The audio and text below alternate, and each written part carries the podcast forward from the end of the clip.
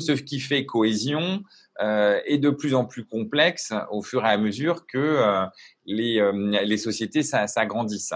Et, on voit d'ailleurs, hein, on le voit dans un, village, euh, la, notion d'anonymat est, assez restreinte, donc finalement euh, la délinquance est, est assez, euh, est assez rare. Dans la ville, l'anonymat et, et, un certain nombre de facteurs favorisent entre guillemets des,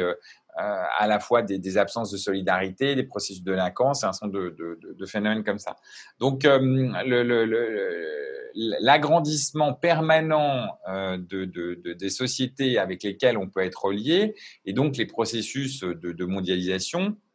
amènent à ce que l'identité des individus soit interrogée euh, et donc euh, et donc finalement le, la reconnaissance euh, le, la, confiance euh, finalement, vient à se, replier sur un nombre assez euh, restreint euh, d'individus qui concernent son, premier cercle, parce qu'on a une non-maîtrise de l'environnement très global et très globalisant. Et, euh, et, d'autre part, ça c'est le premier élément. Et le deuxième élément, donc cette, globalisation, cette mondialisation fait que notre perception de, non-prise euh, sur le réel euh, ne cesse d'augmenter. Et puis deuxième élément, on a un facteur, mais qui revient peut-être à, ce que je disais tout à l'heure, c'est que depuis, on va dire, une trentaine d'années, la logique du, progrès a fait que euh, on a plus investi euh, sur les technologies qu'on a investi sur l'éducation. Et donc, on a, et donc, contrairement à ce qui s'était passé au moment de l'école de, Jules Ferry, où le, le, processus éducatif avait été plus vite que l'avancée des technologies, et donc on avait eu un, reflux, on va dire, des croyances, un reflux de euh, de, de, de, de l'incertitude. Euh, le processus inverse est en train de se passer depuis 30 ans. Depuis, euh, le PIB euh, éducatif ne cesse de, régresser dans, nos économies mondiales, tandis que la technologie ne cesse de progresser. Et donc, de fait, on a un retour des croyances. Et ce retour des croyances entraîne de fait une défiance par rapport à l'ensemble des, acteurs, par rapport à l'ensemble des, informations qui, sont fournies, la science n'est ne, ne, plus un, référent, plus d'autres d'autres phénomènes qu'on qu pourrait expliciter, et donc finalement euh, le facteur de, euh, sentiment euh, d'être perdu dans un monde globalisé d'un côté et de l'autre côté de ne pas avoir les clés de compréhension de ce qui nous entoure amène les, individus à exprimer une forme de défiance euh, permanente, constante, euh, dont euh, les phénomènes purement on va dire, pratico-pratiques, hein, que sont les fake news dans les réseaux sociaux, ne sont que l'illustration de, ces deux, grandes tendances. Sur la, question du, lien à distance, euh, c'est vrai que euh, l'humanité, de façon tendancielle, hein, sur les 150 dernières années, mais un petit peu plus, euh, antérieurement, euh, dès lors que le système postal s'est mis en route euh, et que les, transmissions d'informations se sont faites, euh, le, lien à distance a été établi. Euh, Marie-Thérèse d'Autriche écrivait à sa fille Marie-Antoinette de façon extrêmement régulière pour lui conseiller, pour lui conseiller la, façon dont elle devait se tenir à la cour de France. Euh, et ça, c'était déjà au euh, et tout ça était déjà au XVIIIe siècle. Donc, euh, le lien à distance a toujours été une notion, enfin, en tout cas, ça fait plusieurs siècles que la notion du lien à distance euh, existe et a toujours euh, été entretenue. La particularité que nous avons là en ce moment, c'est qu'effectivement, on a un lien à distance qui est généralisé, au regard, au regard du, de l'environnement social traditionnel dans lequel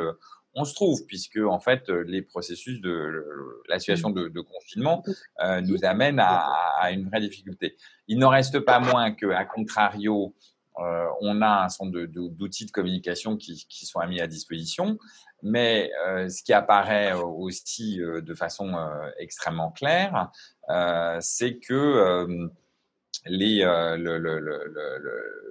l'être humain est avant tout un, individu social. Et donc cette, cette suppression de la relation euh, et euh, la dimension du non-verbal, alors qu'on retrouve partiellement avec la visio, mais qui néanmoins n'est que euh, très très partiel,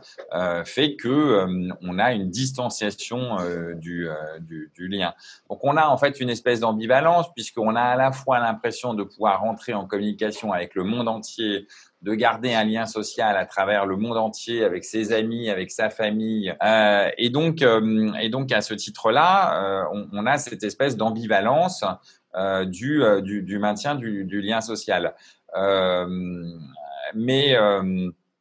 le, le, le, le le sujet reste, reste à mon avis compliqué et la société, euh, le, sujet va sans doute, au, regard des, technologies, au regard des, processus,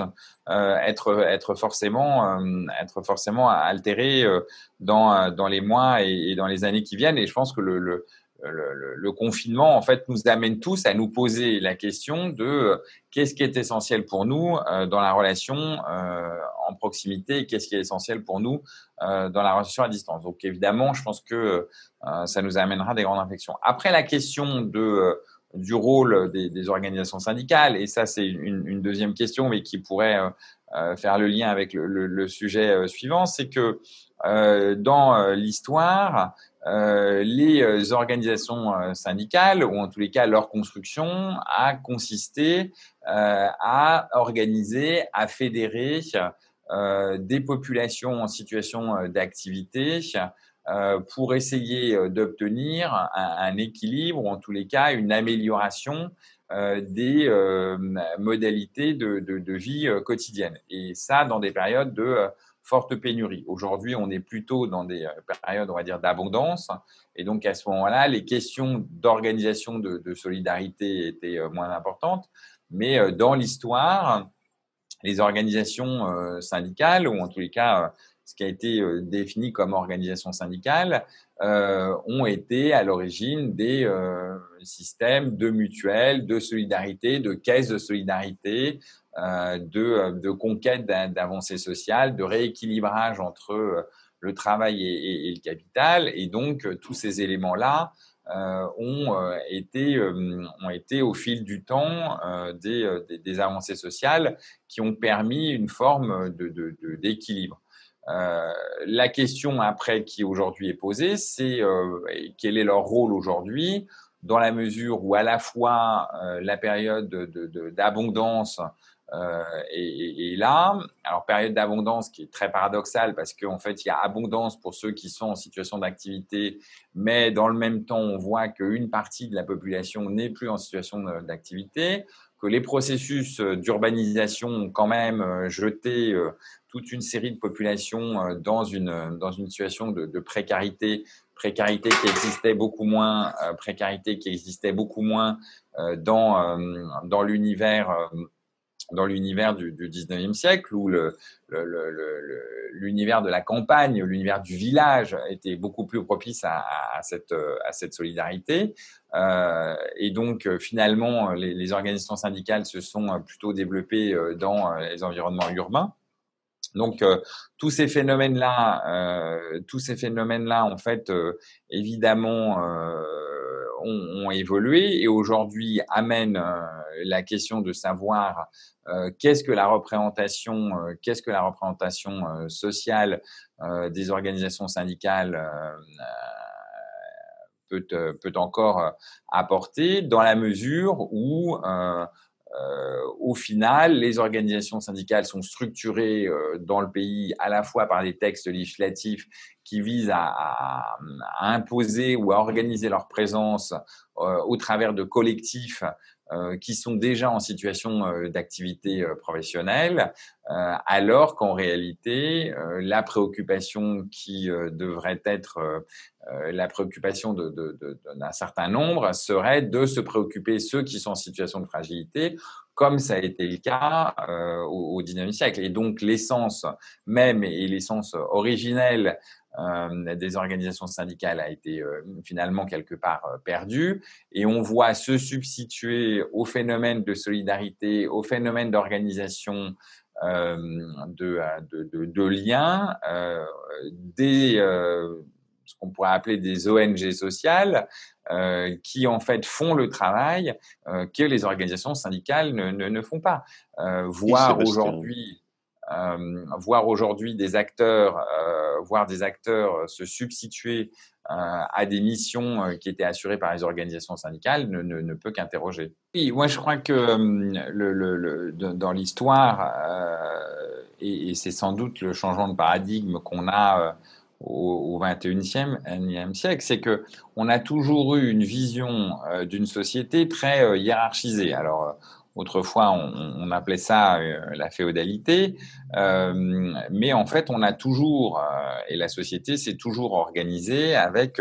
une forme de, hiérarchie et, de pyramide descendante avec l'illusion que euh, ce sont euh, ceux qui sont en haut de la pyramide qui font la société. Alors qu'en réalité, ce sont, toujours euh, les collectifs euh, individuels euh, qui, qui, qui, en fait, décident finalement de l'orientation et de l'organisation de, de, la société. Et je crois qu'en fait, cette idée que c'est euh, le bas qui fait le haut et non le haut qui fait le bas est une notion qui est euh, fondamentalement euh, rejetée par qui est fondamentalement rejetée par par ceux qui, qui, dirigent. Et donc évidemment, on a on a ce, changement de, de, paradigme qui commence à s'introduire. C'est pour ça qu'on dit manager autrement. C'est finalement comment en fait peut-on animer et comment peut-on tirer euh, profit euh, de, la, de la richesse euh,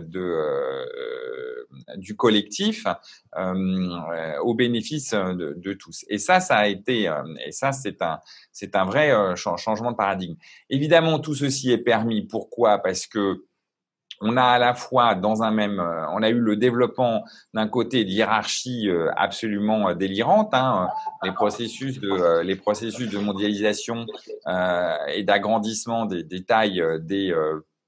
des entreprises a montré que hier, on était sur euh, une entreprise de 400 personnes. Après euh, la Seconde Guerre mondiale, était une, PME de 400 personnes était une entreprise de taille importante. Aujourd'hui, une entreprise de 40 000 personnes euh, apparaît finalement comme une entreprise certes importante, mais enfin pas parmi les plus importantes du monde, euh, puisqu'on est à plusieurs centaines de, milliers de personnes. Et donc, dans, ce, dans, dans cette, dans, dans cette dynamique-là, qu'est-ce qu'on a. En fait, on a une hiérarchie qui évidemment est très, euh, est très importante, puisqu'en fait, la proximité euh, dont on euh, parlait tout à l'heure n'existe plus, puisque en fait, on a des processus décisionnaires qui se déroulent à Kuala Lumpur, à Rio de Janeiro, à New York ou, ou à Shanghai, et qui vont intervenir sur le reste de la planète, à la fois à des milliers de, kilomètres et avec une hiérarchie de 7 ou huit euh, individus au, milieu. Donc, euh, comment en fait redonner du sens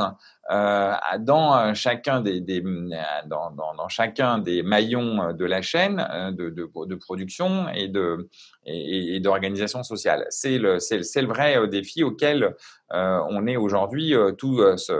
on est tous confrontés. Et je crois qu'en fait la question de manager autrement, elle se pose pas exactement euh, comme ça, c'est-à-dire que la question c'est faut-il encore manager, euh, faut-il encore, euh, faut-il encore euh, organiser ou au contraire, euh, faut-il finalement n'être plus que l'animateur des, des, des, forces, des forces vives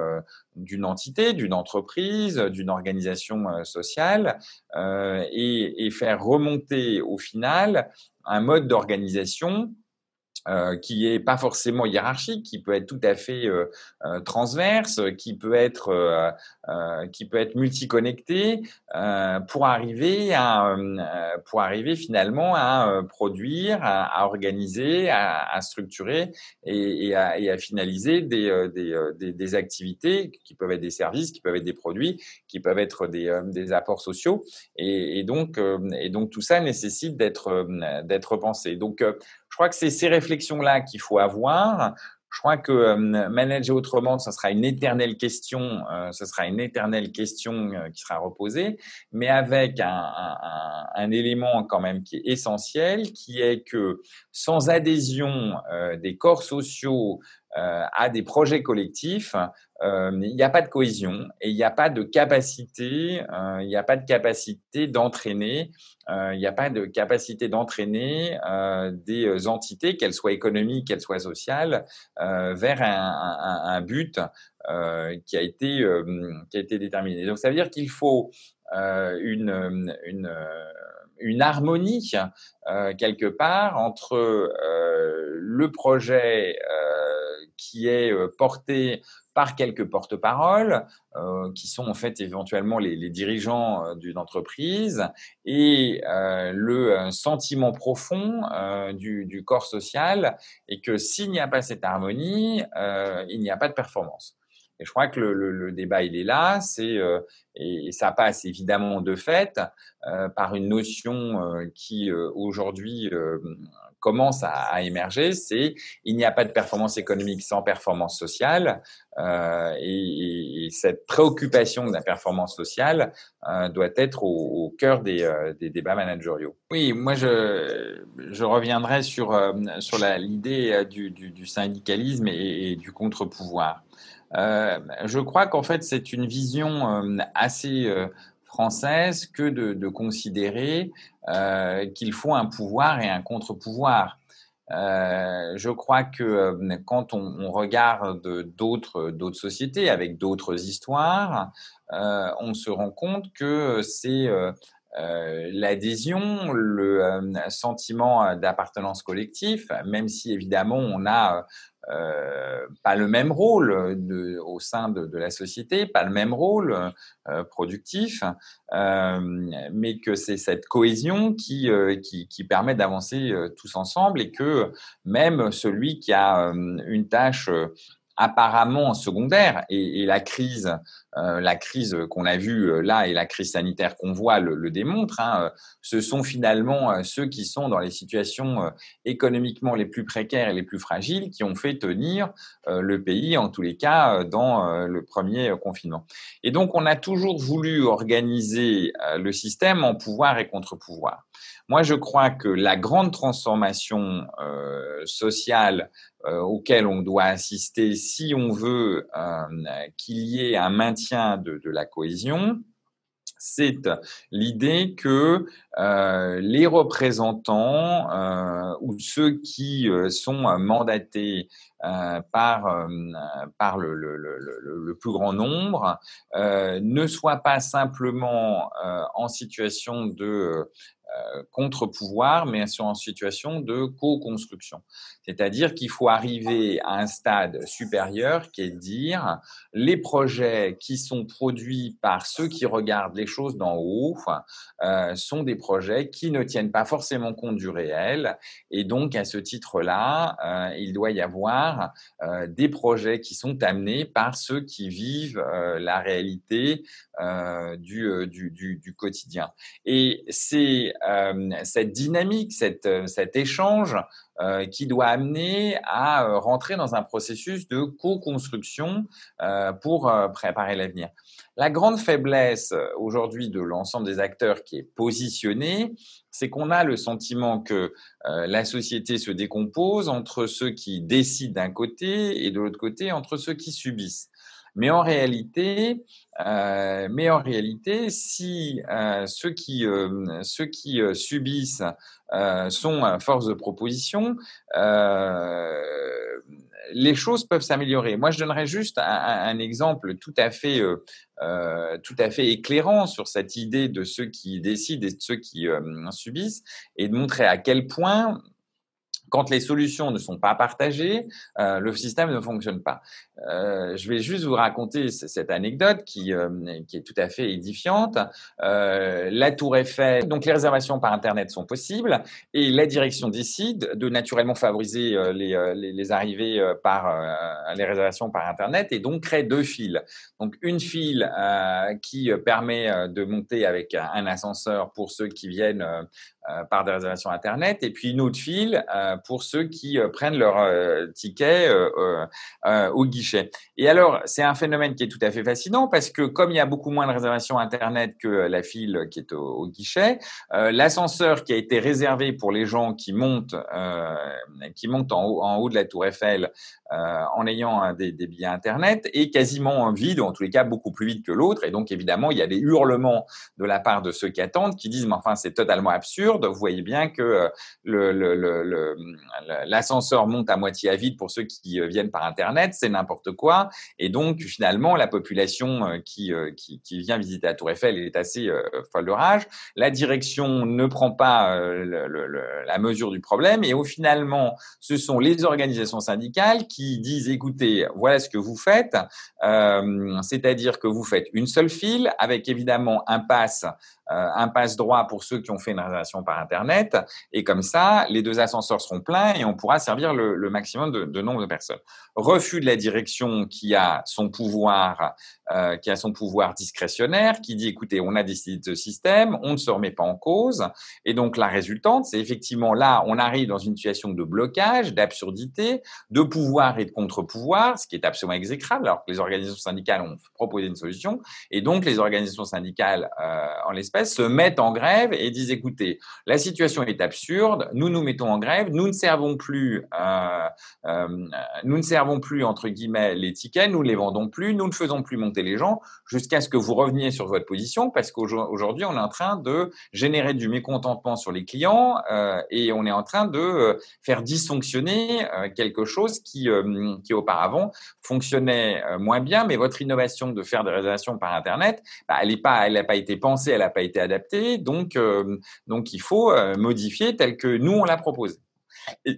Donc effectivement, c'est cette expression du rapport de force parce que euh, il y a eu un refus de la co-construction euh, qui a amené à ce blocage et finalement la direction a accepté d'avoir une seule file, avec effectivement des passes, des passes, des coups de pour ceux qui avaient euh, pris leur réservation par internet et donc les ascenseurs sont repartis pleins vers la Tour Eiffel et donc la Tour Eiffel a pu maximiser son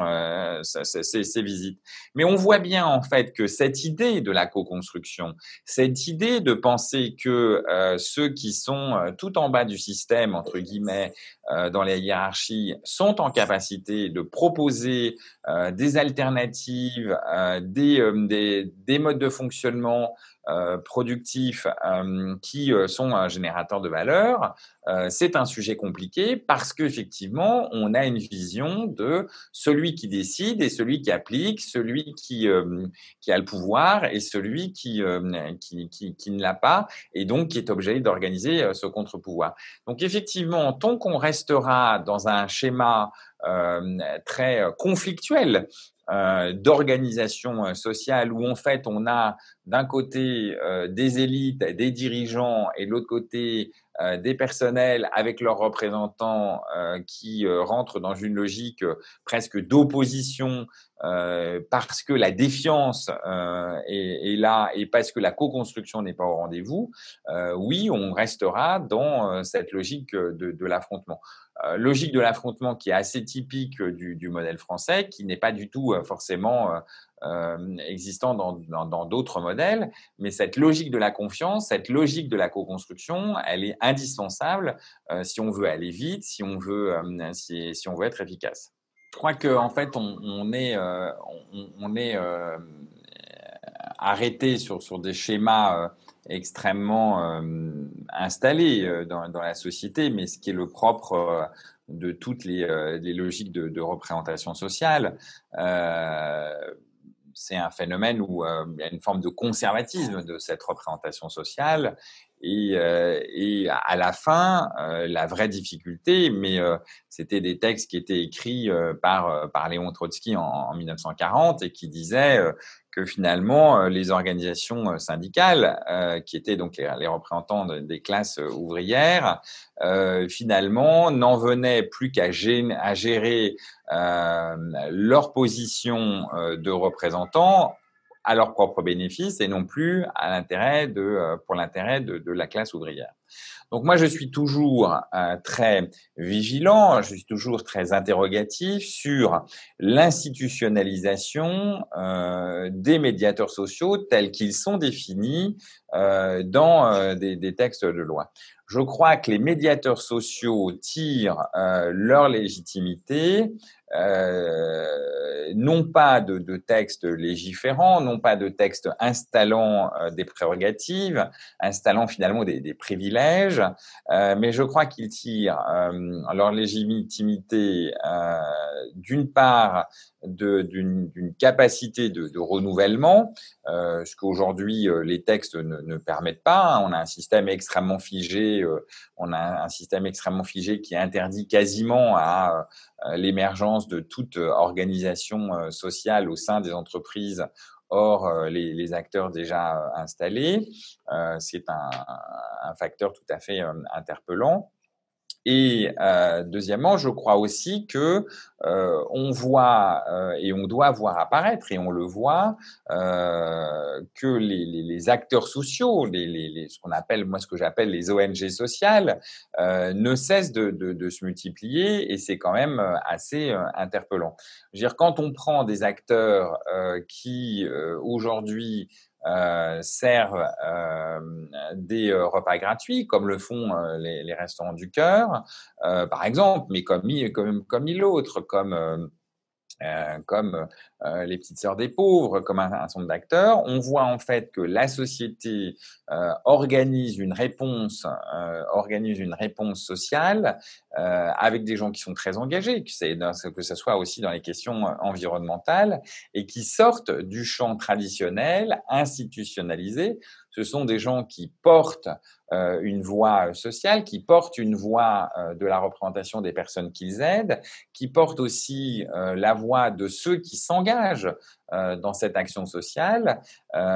pour dire, nous, finalement, nous continuons à créer du lien, nous continuons à créer de la cohésion dans un monde où, effectivement, de façon tout à fait terrifiante depuis 30 ans, depuis la chute du mur de Berlin, une grande partie de la planète est sortie euh, de la famine, tout en faisant que dans les 200 pays du monde, euh, l'accroissement des écarts entre les riches et les pauvres euh, s'est produit. C'est-à-dire qu'il n'y a aucun pays qui a échappé à l'accroissement euh, de, de, de, de, différence entre les 10% les plus riches et les 10% les, les plus pauvres. Donc, euh,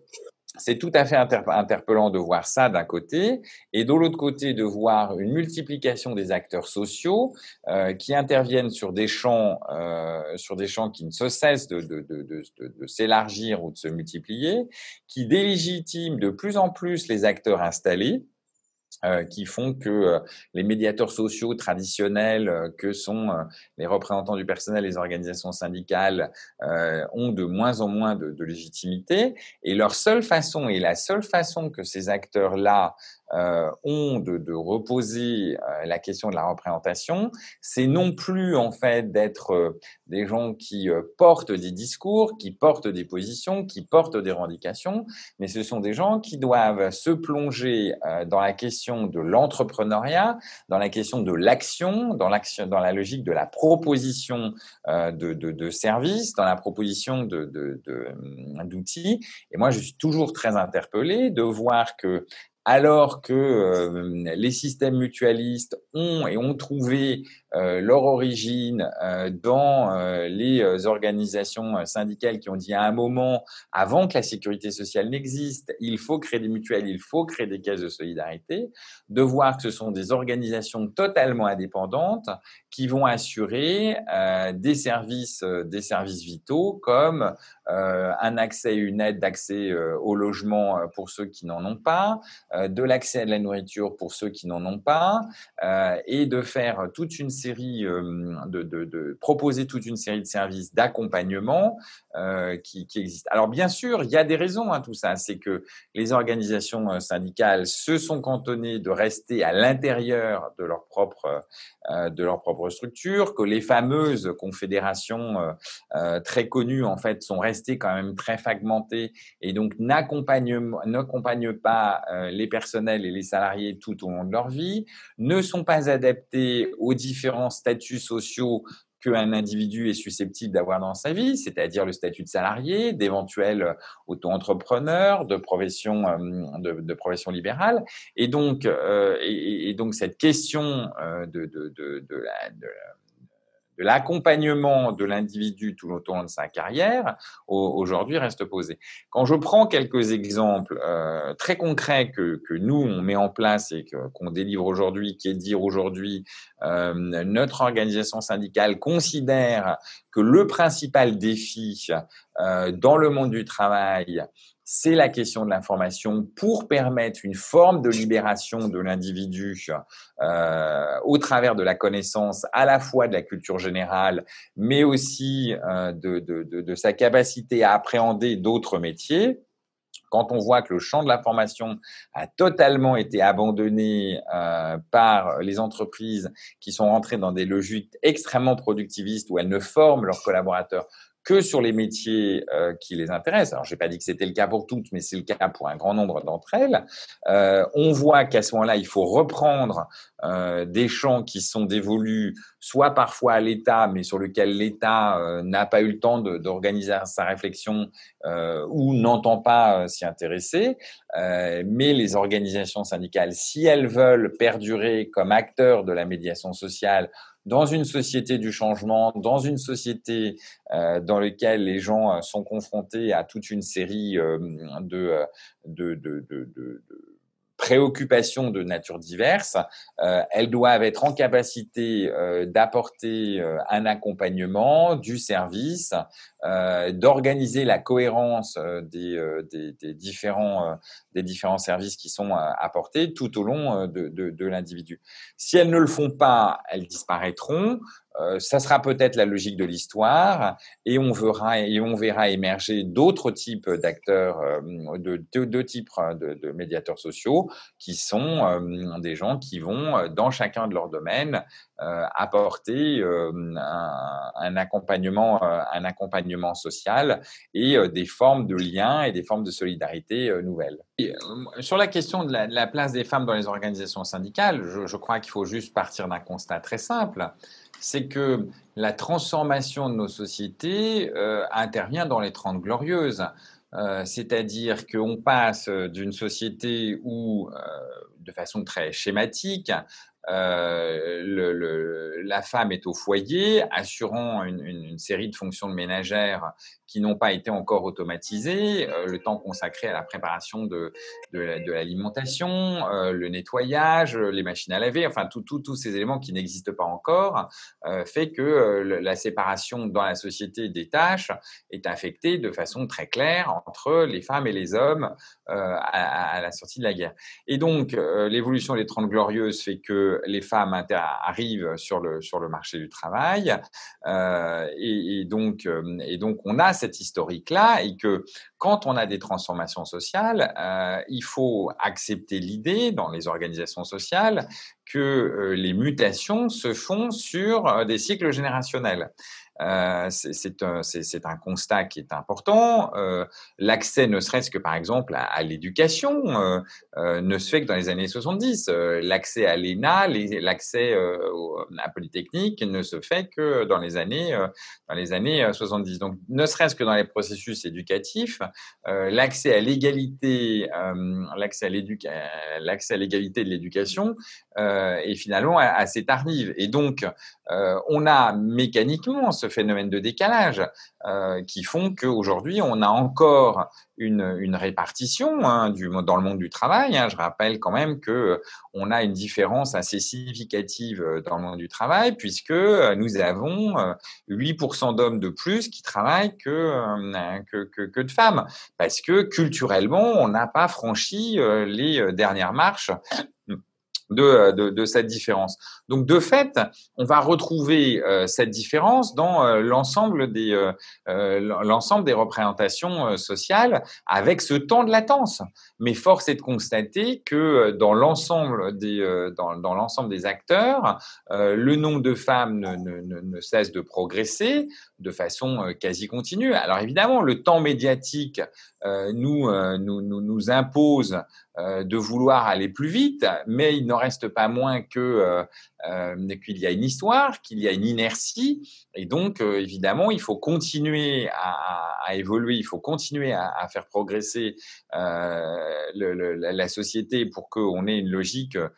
d'accès proportionnel à cette, à cette représentation dans, le monde du travail qui au demeurant est très différente euh, d'une entreprise à l'autre. Hein. On a des entreprises qui sont majoritairement composées de femmes, on a des entreprises qui sont majoritairement composées d'hommes. Il y a des phénomènes qu'on ne comprend pas. Hein. Dans les métiers, par exemple, du numérique, on ne comprend pas pourquoi les femmes ne rentrent pas dans des processus euh, éducatifs euh, liés au numérique, alors que dans les sciences de la vie, les femmes sont en surreprésentation. C'est un phénomène qui est aujourd'hui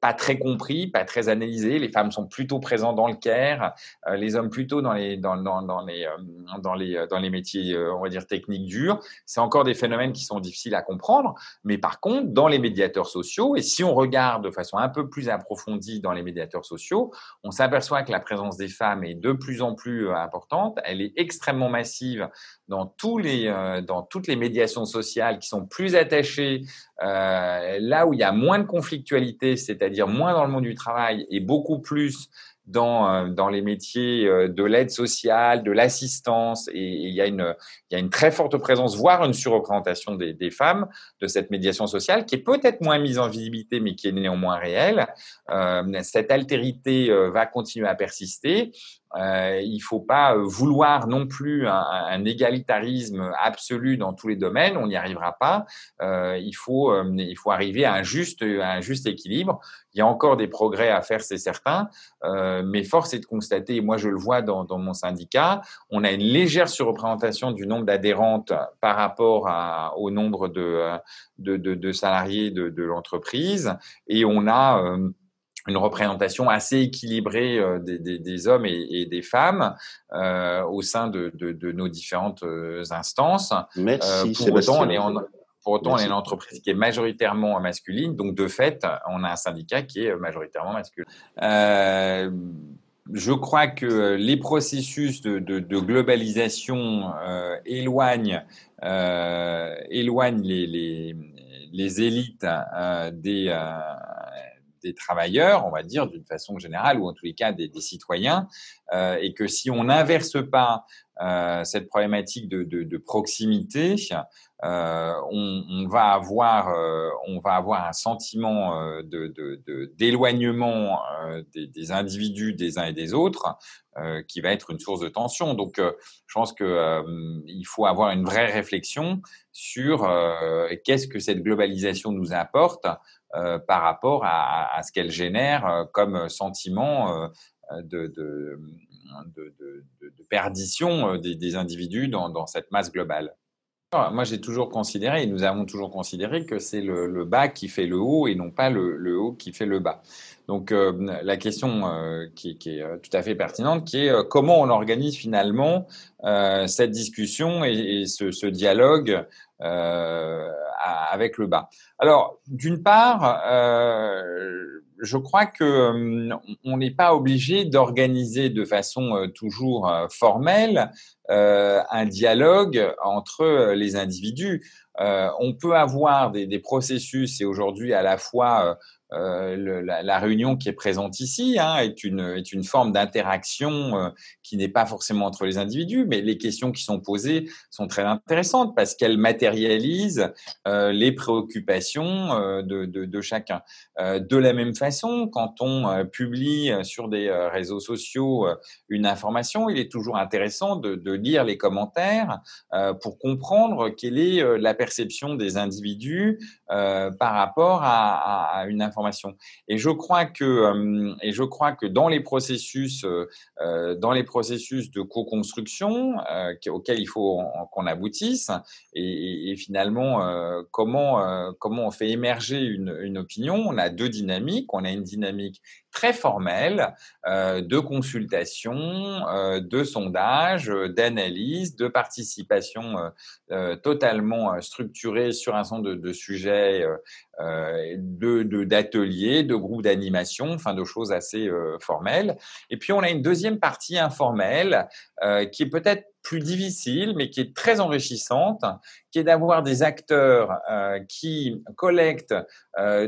les, tous les messages à bas bruit, ce que j'appelle les messages à bas bruit, qui en fait sont euh, les, les précurseurs de la formation de l'opinion collective. Et, et, je crois qu'il faut travailler sur ça et que les organisations qui réussissent aujourd'hui, euh, et en tous les cas, euh, nous, c'est ce que nous pratiquons, euh, pratiquent cette double, cette double, ce, double système. D'une part, euh, des échanges et des dialogues structurés euh, de façon très formelle et d'autre, et d'autre part, une détection de phénomènes ou d'opinions à bas bruit, précurseurs de l'opinion générale.